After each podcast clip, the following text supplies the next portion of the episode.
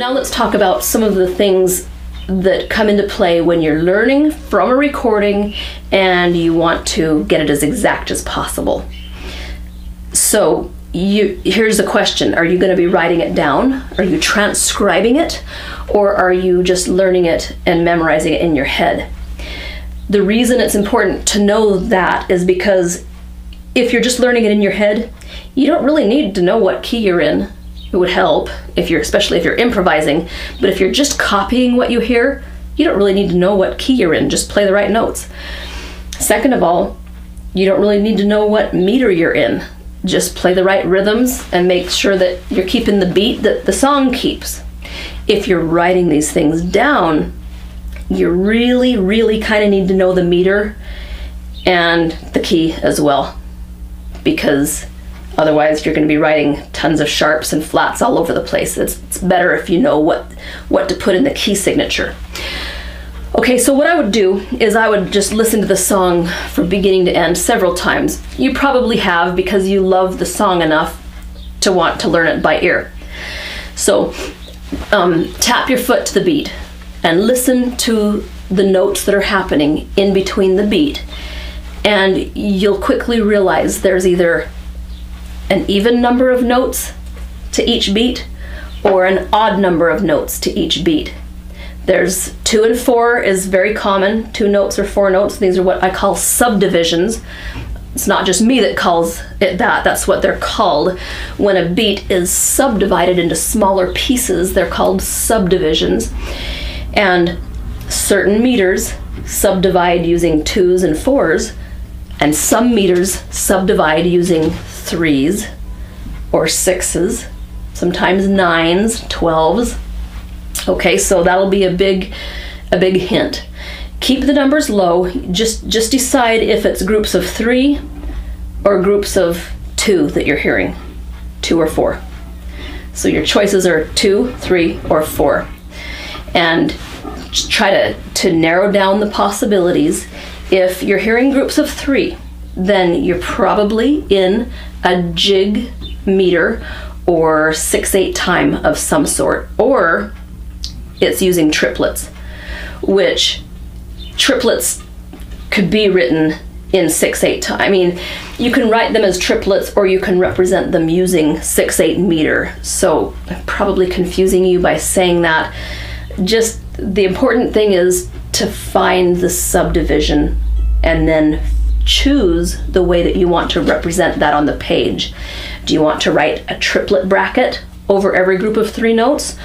Or do you want to put it in 6 8 time or do you want to simply write eighth notes and say this is a swing feel sometimes sw- swing is confused with triplets and it's not really triplets it's just swing swinging eighth notes okay i know that's a lot of information for a lot of you who have not even delved into that yet so just put it aside don't worry about it right now all right if you're writing this down, um, here's another hint for you is listen to the whole piece and write out your blank bars. Figure out how many bars there are so you know how far you have to go.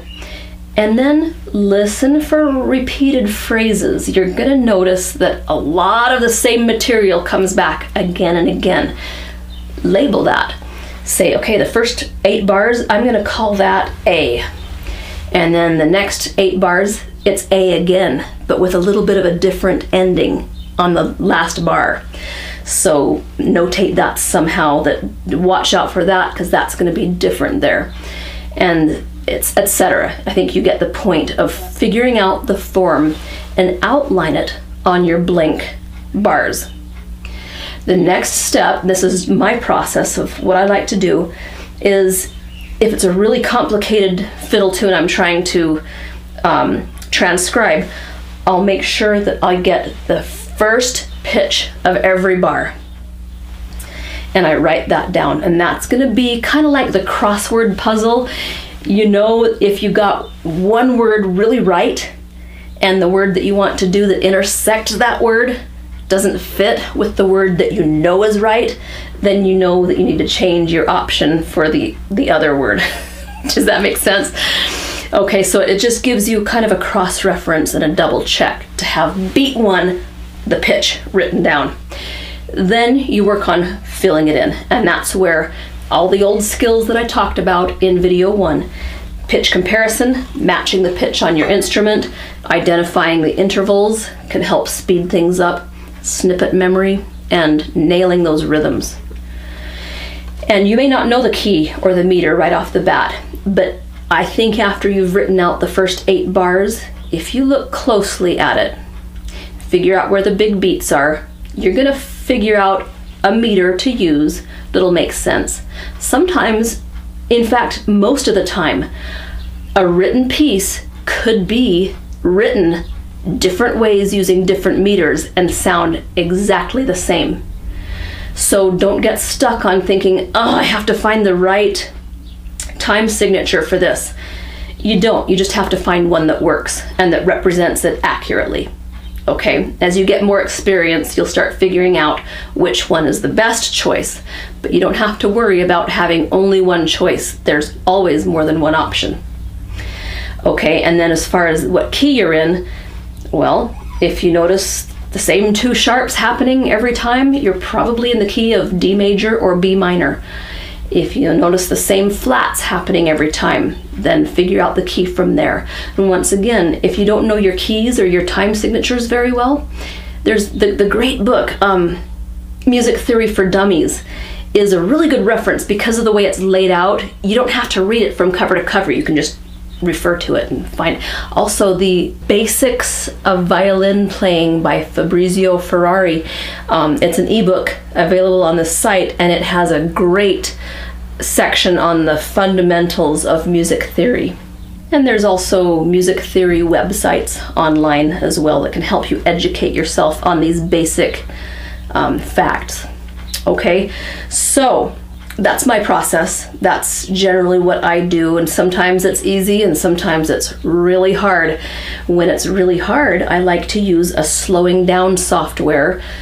There are a couple free ones you can download. One is by the Associated Board of the Royal Schools of Music, A B R S M. That's their website. Their software is called speed shifter and it's free and it's simple and I really like it. There's a deluxe program that you can pay for called the Amazing Slowdowner that has a lot more features like looping and, and transposition and stuff like that that people also love that they're willing to pay for. So keep those in mind. Oh, also Windows Media Player has a built-in slowing down feature. Most people don't realize that, but you can slow down uh, file in Windows Media Player without changing the pitch. So that's kind of handy when you're trying to figure stuff out by ear. All right, most of all, it takes practice. I know that in the last year, my speed has probably quadrupled in figuring things out by ear. It's really something that you catch on to quickly if you have a system and if you're practicing it regularly. All right, I hope you found this helpful. Feel free to post your comments and questions below, and I will answer them personally. Thanks for watching, and I'll see you next time.